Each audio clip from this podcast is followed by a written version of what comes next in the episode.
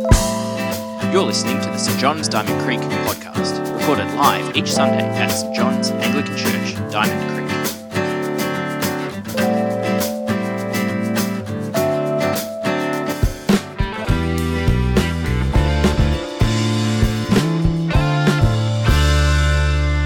Thanks. Hi, everyone. Uh, it's good to welcome uh, Bob Mitchell with us uh, tonight as our guest speaker. Bob is from Anglican Overseas Aid. He's the CEO of Anglican Overseas Aid.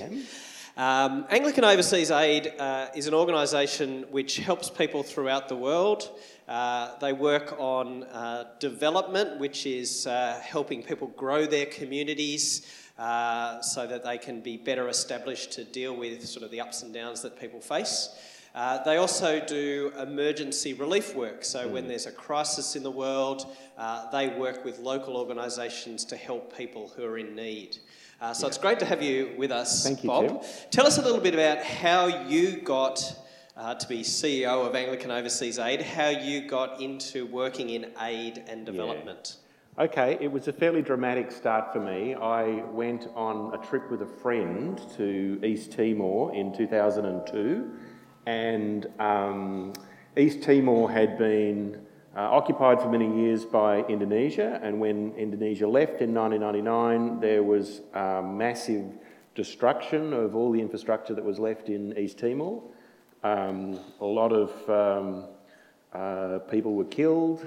There was, uh, I had a, a friend who was involved with the Protestant church in East Timor who'd had members of his own family um, uh, caught up in all of that. And uh, the poverty in East Timor I found uh, quite extreme and such a contrast to my own very uh, sheltered and privileged background that it, it was, the whole experience was searing to my conscience. Um, my job at the time, I was a, a partner at Price Waterhouse, which is one of the, the big sort of um, accounting advisory outfits. I'm a, a lawyer by background, and it just heightened within me my own sense of privilege. and I felt that God was saying to me during that trip that I really need to respond in a, a deeply personal way to the things that I was experiencing. So in the coming years, I actually had 10 trips to East Timor. So I'd take my annual leave from PwC and I'd go up and I'd do community development work in, in East Timor.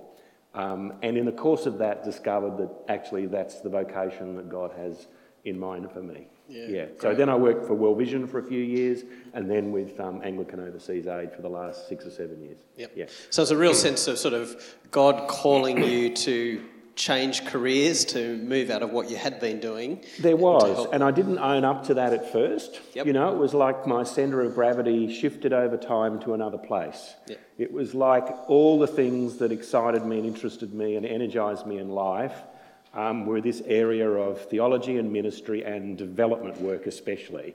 So um, it just took a while to become honest about that, to realise that actually what I'm doing here is going through the motions as I stare out my office window, and really I need to be somewhere else. Uh, can you share a story with us of something that you're thankful for or a way you've seen God working in the last week? In the last week, well, um, as you know, uh, it was the end of the financial year yesterday, and um, like a lot of organisations, we depend on um, donations from um, the public, especially from um, Anglican churches and Anglicans, to keep the work going that we do. And we met um, um, yesterday the budget that we had set for ourselves. So it means that we're actually able to continue the good work that we do. Great, that's great news.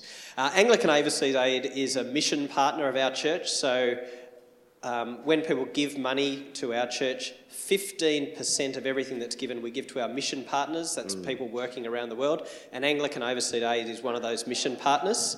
If you'd like to know a bit more, um, the missions board just out there has been updated this week with some info about Anglican Overseas Aid, so you can find out more there or jump on their website and, and find out more details. We're going to hear from Bob in a minute, uh, but Lenny's going to bring us the Bible reading first. Thanks, Lenny. Thank you. Okay, so the Bible reading for tonight is Luke 10 25 to 37. Uh, it's on page 843 of your Pew Bibles if you want to read along. This is a bit of a classic, you should already know it. so, Um, yeah, if it's one that you've read before and you're pretty familiar with the story of the Good Samaritan, I'd encourage you to maybe close your eyes and just listen um, as I read it out and just kind of, I guess, um, yeah, just really listen to the words and kind of take it in. So here we go. On one occasion, an expert in the law stood up to test Jesus. Teacher, he asked, what must I do to inherit eternal life? What is written in the law? He replied. How do you read it? He answered, Love the Lord your God with all your heart, and with all your soul, and with all your strength, and with all your mind. And love your neighbor as yourself. You have answered correctly, Jesus replied. Do this, and you will live. But he wanted to justify himself, so he asked Jesus, And who is my neighbor? In reply, Jesus said, A man was going down from Jerusalem to Jericho when he was attacked by robbers. They stripped him of his clothes, beat him, and went away, leaving him half dead.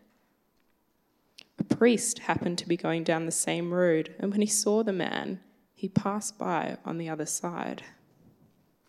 So too, a Levite, when he came to the place and saw him, passed by on the other side. But a Samaritan, as he travelled, came where the man was, and when he saw him, he took pity on him. He went to him and bandaged his wounds pouring on oil and wine. Then he put the man on his own donkey, brought him to an inn, and took care of him. The next day he took out two denarii and gave them to the innkeeper. Look after him, he said, and when I return, I will reimburse you for any extra expense you may have. Which of these three do you think was a neighbour to the man who fell into the hands of robbers? The expert in the law replied, The one who had mercy on him. Jesus told him, Go and do likewise.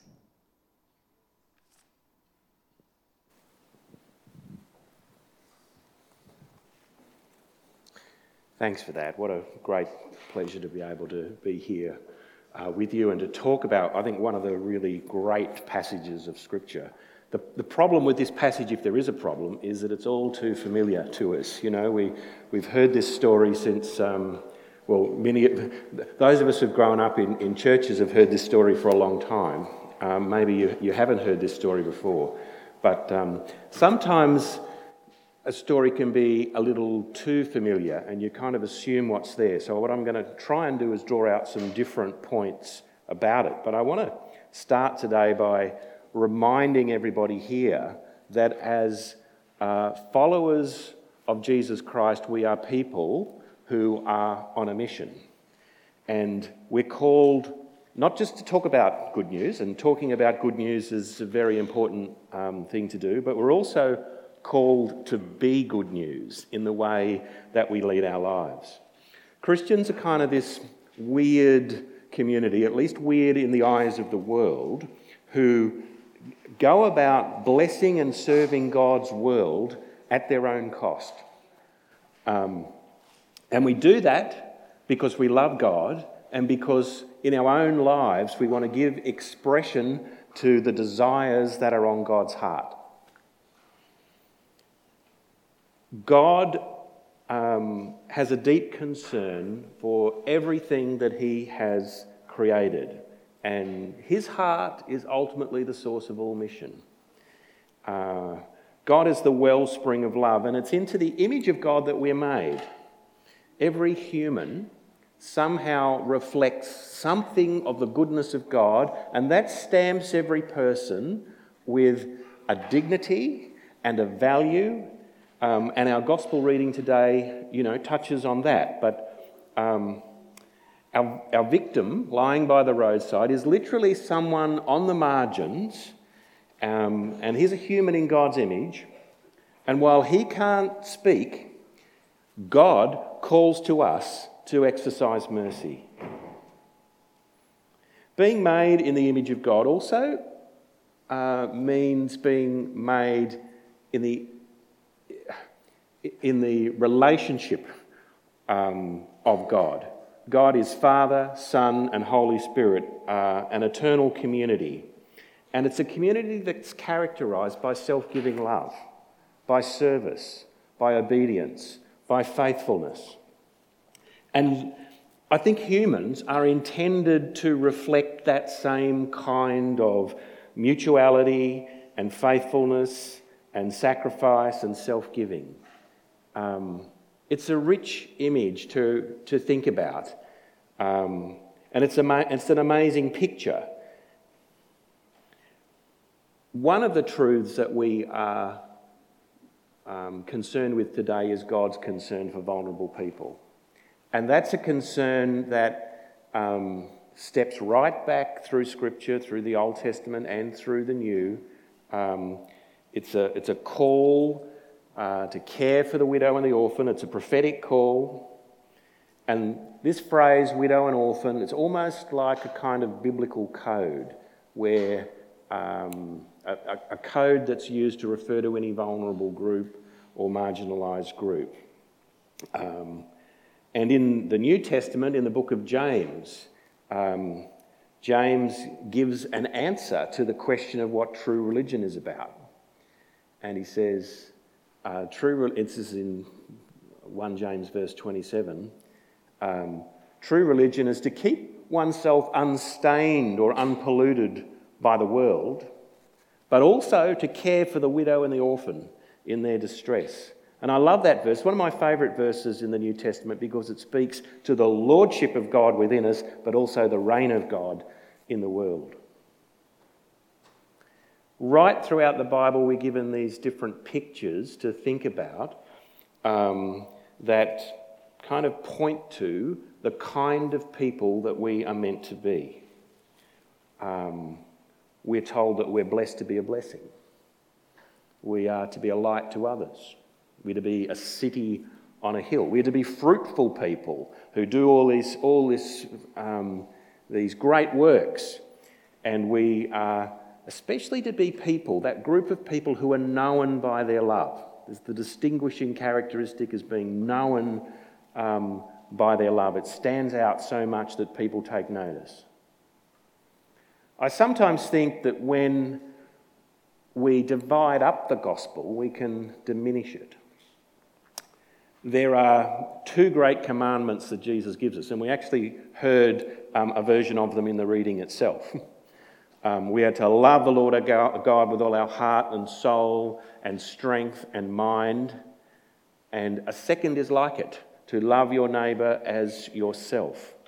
And for me, these are the two things, the two axes that frame our Christian life and our Christian service. Um, and it's interesting in Matthew's gospel that he describes that second com- commandment to love our neighbours as being like the first. Think about that. Loving our neighbour is like loving God. Loving God is like loving our neighbour. The two things are intertwined. How could we presume to love God with our whole heart and yet not love our neighbour? We can't because our neighbour is created by God, is gifted by God, is loved by God, uh, is welcomed by God. So, together, upward and outward represents the unity of the gospel. And speaking of neighbours brings us to that brilliant reading from Luke's gospel in chapter 10. And it's a revolutionary teaching about neighbours.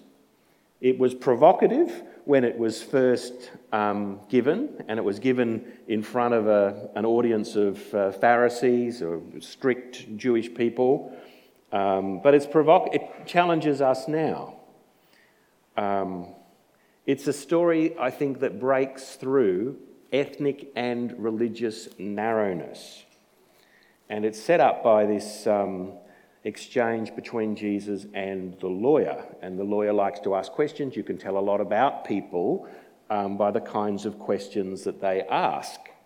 Um, and the first question that the lawyer puts to Jesus testing him is well, Jesus, um, what do I have to do to inherit eternal life?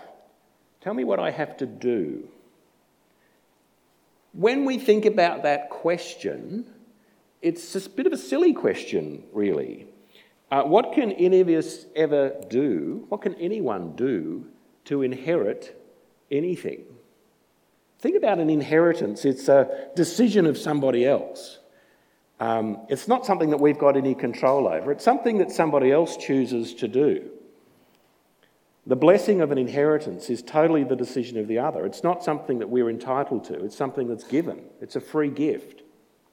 God has done it all. All we can ever do is accept what God has done for us already and to learn from Him in grace.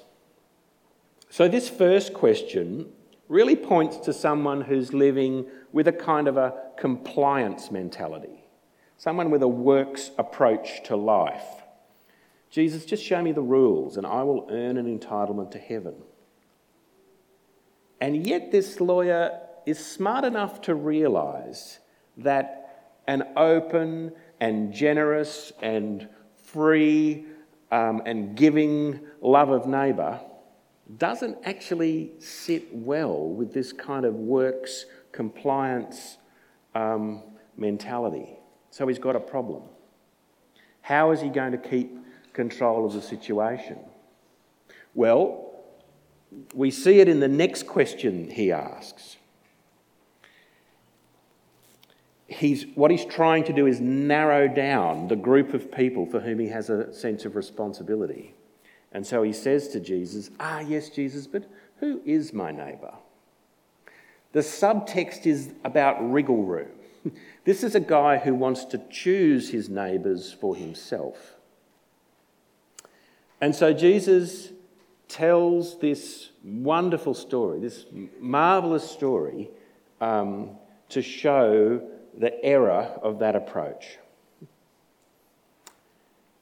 It was challenging then, it's challenging now. A man is beaten by robbers. He's stripped naked and he's left um, half dead. In the, in the Greek language, it's up to the point of death.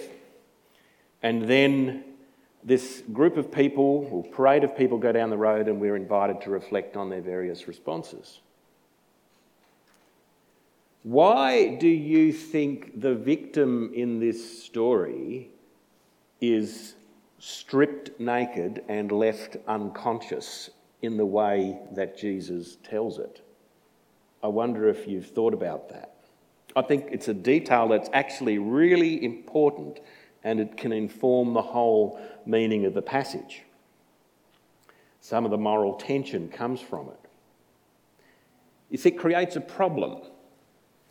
The first two people down the road, the priest and the Levite, they are um, professional clerical types. They, their job is to work in the synagogue, um, to work in the temple, and uh, there are all sorts of rules that were attached to that. And being strict Jews, um, the problem was they couldn't tell is this victim a Jew or is he a Gentile? Is he clean or unclean? Is he worthy or unworthy? Here's the thing they can't tell by looking because his distinctive ethnic dress has been removed. Now, look, in our modern globalised world, people tend to wear pretty much similar types of clothes the world over. There are still some places um, where they have traditional national dress. I get to see a little bit of it sometimes in some of the more exotic places I go to, but probably not quite so much now. You know, um, people are all wearing jeans and t shirts um, made in China. But in Jesus' day, um, in Jesus' day, the way you would tell groups of people apart and nationalities apart is by what they wore. It's hard to um, think of an example in uh, modern Melbourne, the closest I can come up with is when you go to the football, you see people wearing their tribal colours. And um, you, know, you know exactly the group that they belong to by what they're wearing. now, if you can't tell the group that someone belongs to by what they're wearing, the next best thing you can do is to ask them. And then you'll find out by the language they speak, um, or by their accent, or directly by what they tell you.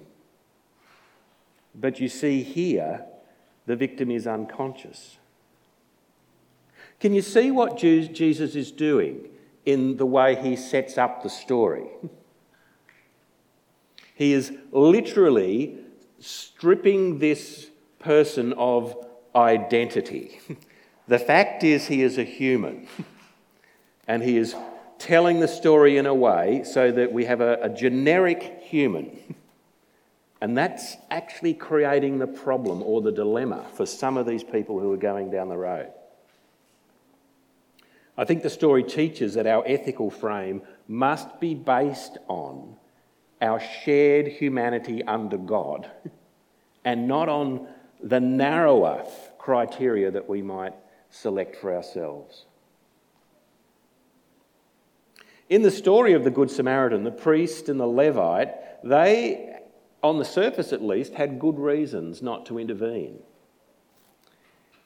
They did, because according to the custom of the day, if they got involved with the victim and it turned out that he was a Gentile and they touched a Gentile, then that would render them ritually unclean, which meant that they couldn't perform the religious duties, which was their job.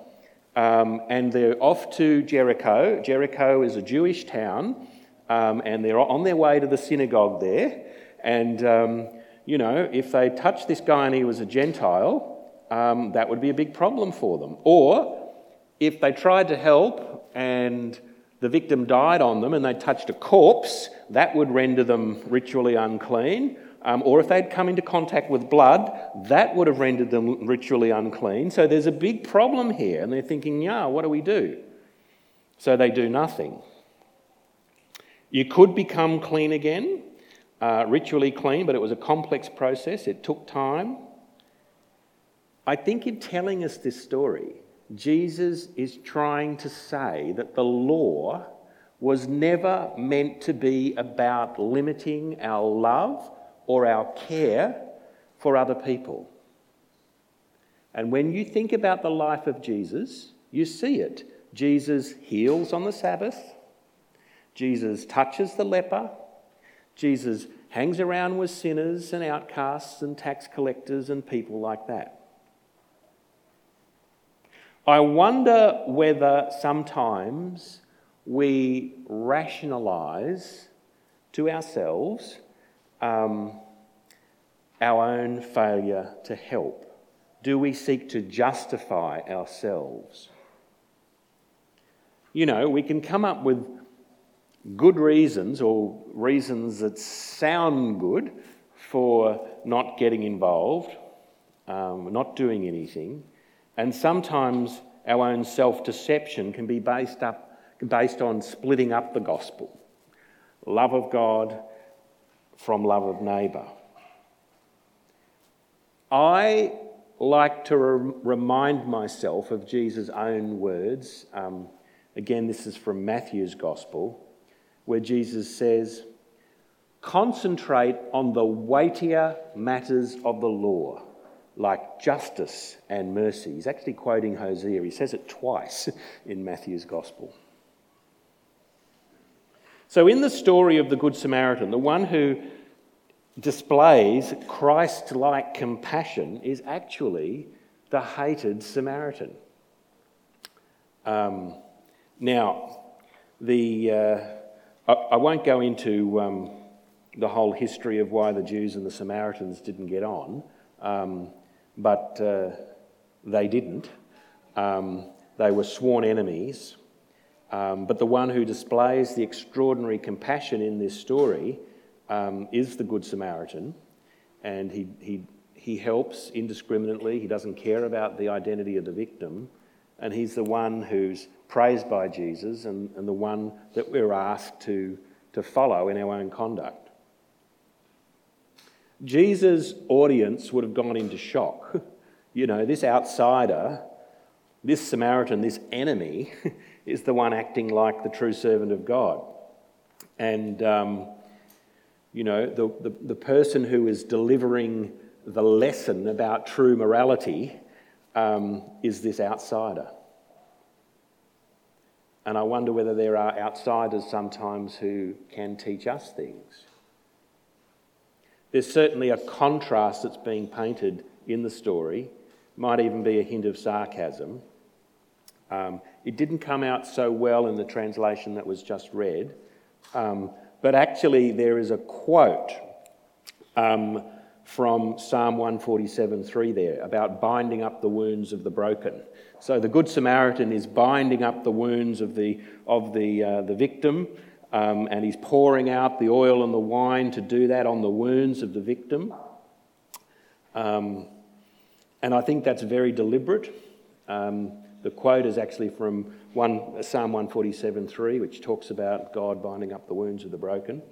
The language that's being used, it's quite deliberate, and it's, it's, um, it is uh, liturgical language. It's the language of um, the priest. And it's like Jesus is making a point about, well, what does it really mean to be a priest? What does real priestly service look like? Who is binding up the wounds of the broken here? Who is pouring out the oil and the wine? Pouring out oil and wine were things that happened within worship within the synagogue that would normally be done by the priest or the Levite. But who is pouring out the oil and the wine on this occasion?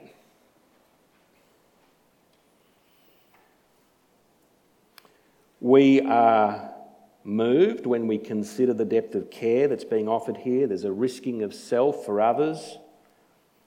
If you put the injured man up on the donkey, it means you've got to walk yourself, and you're walking in an area where there are robbers. It means you're exposing yourself to to added risk. And when the Samaritan gets into town, Jericho, a Jewish town, a town where he's not welcome, what does he do? He goes to the hotel, checks him in, pays the bill, um, arra- makes sure he's going to be cared for, puts an arrangement in place to pay anything extra. How does Jesus deal with us? let's remind ourselves Jesus takes the initiative towards us and he reaches down and he picks us up from the roadside in our own brokenness. And he travels with us. And he looks after us and he leads the way for us and he prepares a place for us. And he pays the price for us in advance with his own body and blood, a debt that we can never repay, but it is a, a debt by which we can be inspired, and that's what Jesus would have us do. I want to say just a couple of things about Jesus' redemptive work on the cross, because you know sometimes I think we we can look backwards in our faith, and yes, um, what happened on the cross is the most significant event in human history, but it doesn't end there. Jesus' death on the cross is not just about us as individuals, it's about the whole world. It's, it's for all people. And the second thing is that God's redemptive purposes on the cross stretch forward from the cross and stretch outward from the cross. They continue on and out as God seeks to establish his reign in all things in this world. The Spirit of Christ is calling out to us, preparing us, involving us in what is to come. And it's important to reflect on well, what, what might God be calling you to, just as God has called me in my life to get involved in this space of um, aid and development and relief work? What is God calling you to do in His kingdom? When we gather in worship, we sometimes pray the Lord's Prayer. That's the, the prayer that Jesus taught us to pray. And the very first thing that we ask our Father in heaven in that prayer is, Your kingdom come on earth as it is in heaven. And for me, this is a prayer that doesn't allow us to just outsource responsibility for the world to God to fix it all up. It's actually a prayer that is enlisting us in His service in the here and in the now. We are to live like we want His kingdom to come, like we expect it to come. And the Spirit of God invites us to think about what we can do together with God to restore the world just as He imagined it to be. To work with our sovereign God as we seek His kingdom here on this earth. So we're given this great, um, glorious responsibility to partner with God.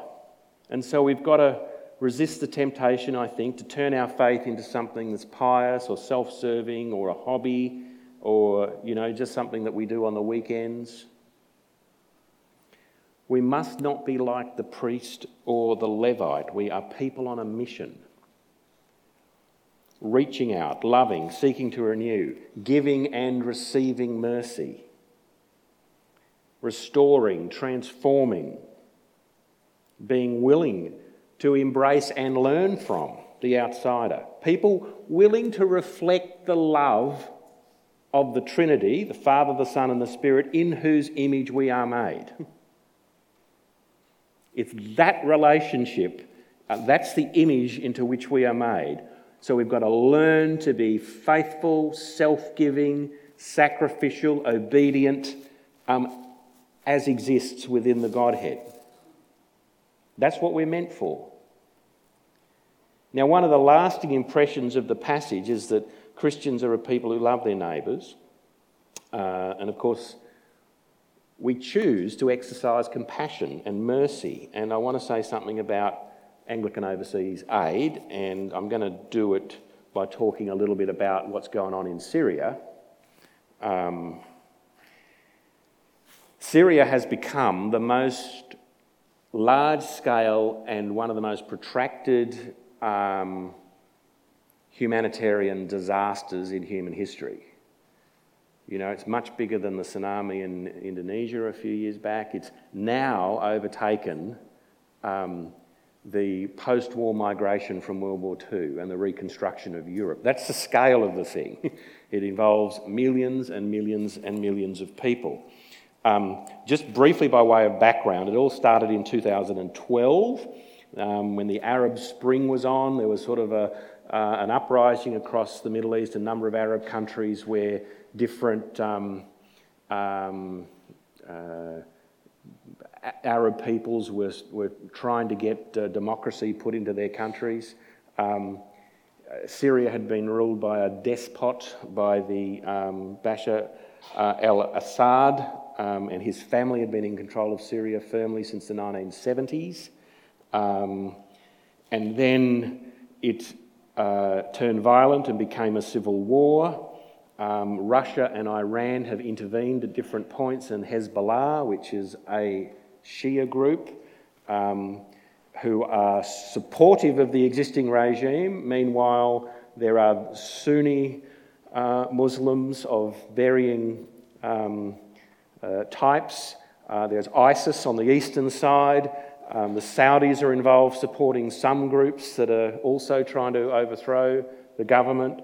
And so it's all become a bit of a proxy war between uh, Russia and the, the US. But the thing that, that's troubling um, is that there are people, uh, ordinary civilians, who are paying the price for this. And uh, there's actually a significant number of Christians who live in Syria as well. They're mainly Orthodox, Greek Orthodox, Syrian Orthodox, um, Armenian Orthodox, uh, but they're 11 or 12% of the population. They're also caught up um, in the middle of this. So, you know, there's millions of people who are living in refugee camps now. Um, this one is in, in Jordan, but there's also refugee camps in Turkey um, and in Lebanon uh, millions of people, uh, five million people living in refugee camps on almost a permanent basis. And we've seen these pictures of people trying to escape from Syria um, head especially to Europe, not only to Europe, but principally to Europe. And, um, you know, this massive tide of human misery as people try to get out of the place. Now, you know, Anglican Overseas Aid, we're a little organisation.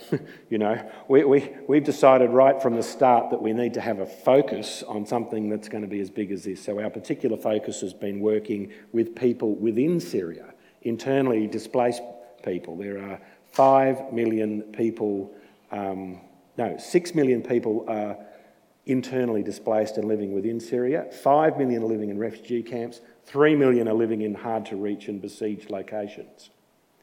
Um, so there's a, a, massive humanitarian issue that goes with all of that. And the civil conflict continues on.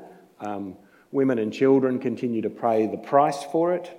Um, and you may have seen in the media there have been reports of chemical weapons being used on civilian groups as part of this. And it's just so awful.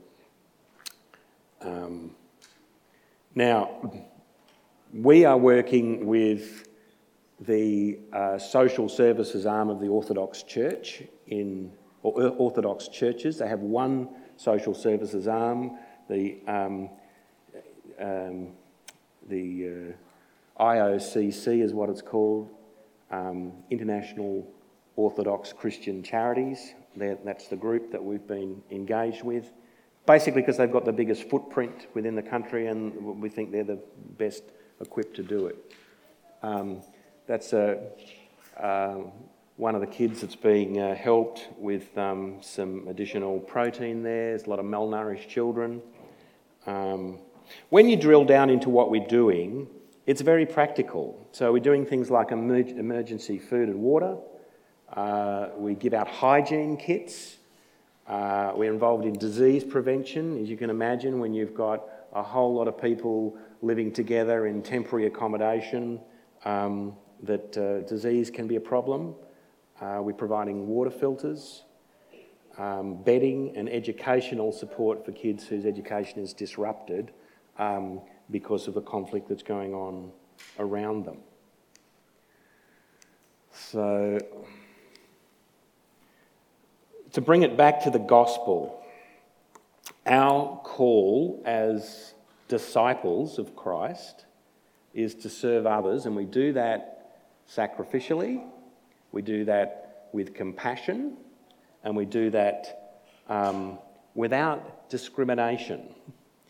And we learn to serve the world and the people in the world just as Christ has served, as Jesus has served us. And that's a challenge before us, I think, to learn to become neighbours in the way that Jesus has taught us um, and the way that he has demonstrated in his own life and sacrifice. So I just want to say thank you for the opportunity to be here. There's, um, this church has been very supportive of the work of Anglican Overseas Aid, and we're grateful for that. We um, value the partnership um, that we have. And um, if you want to know more about the Syria conflict in particular, on the table outside there's a little two pager which says a little bit more about the context, um, uh, including some of the um, political background that I touched on, and it's just on the table outside. So thank you very much, um, Tim and Kirk, for the opportunity to be here.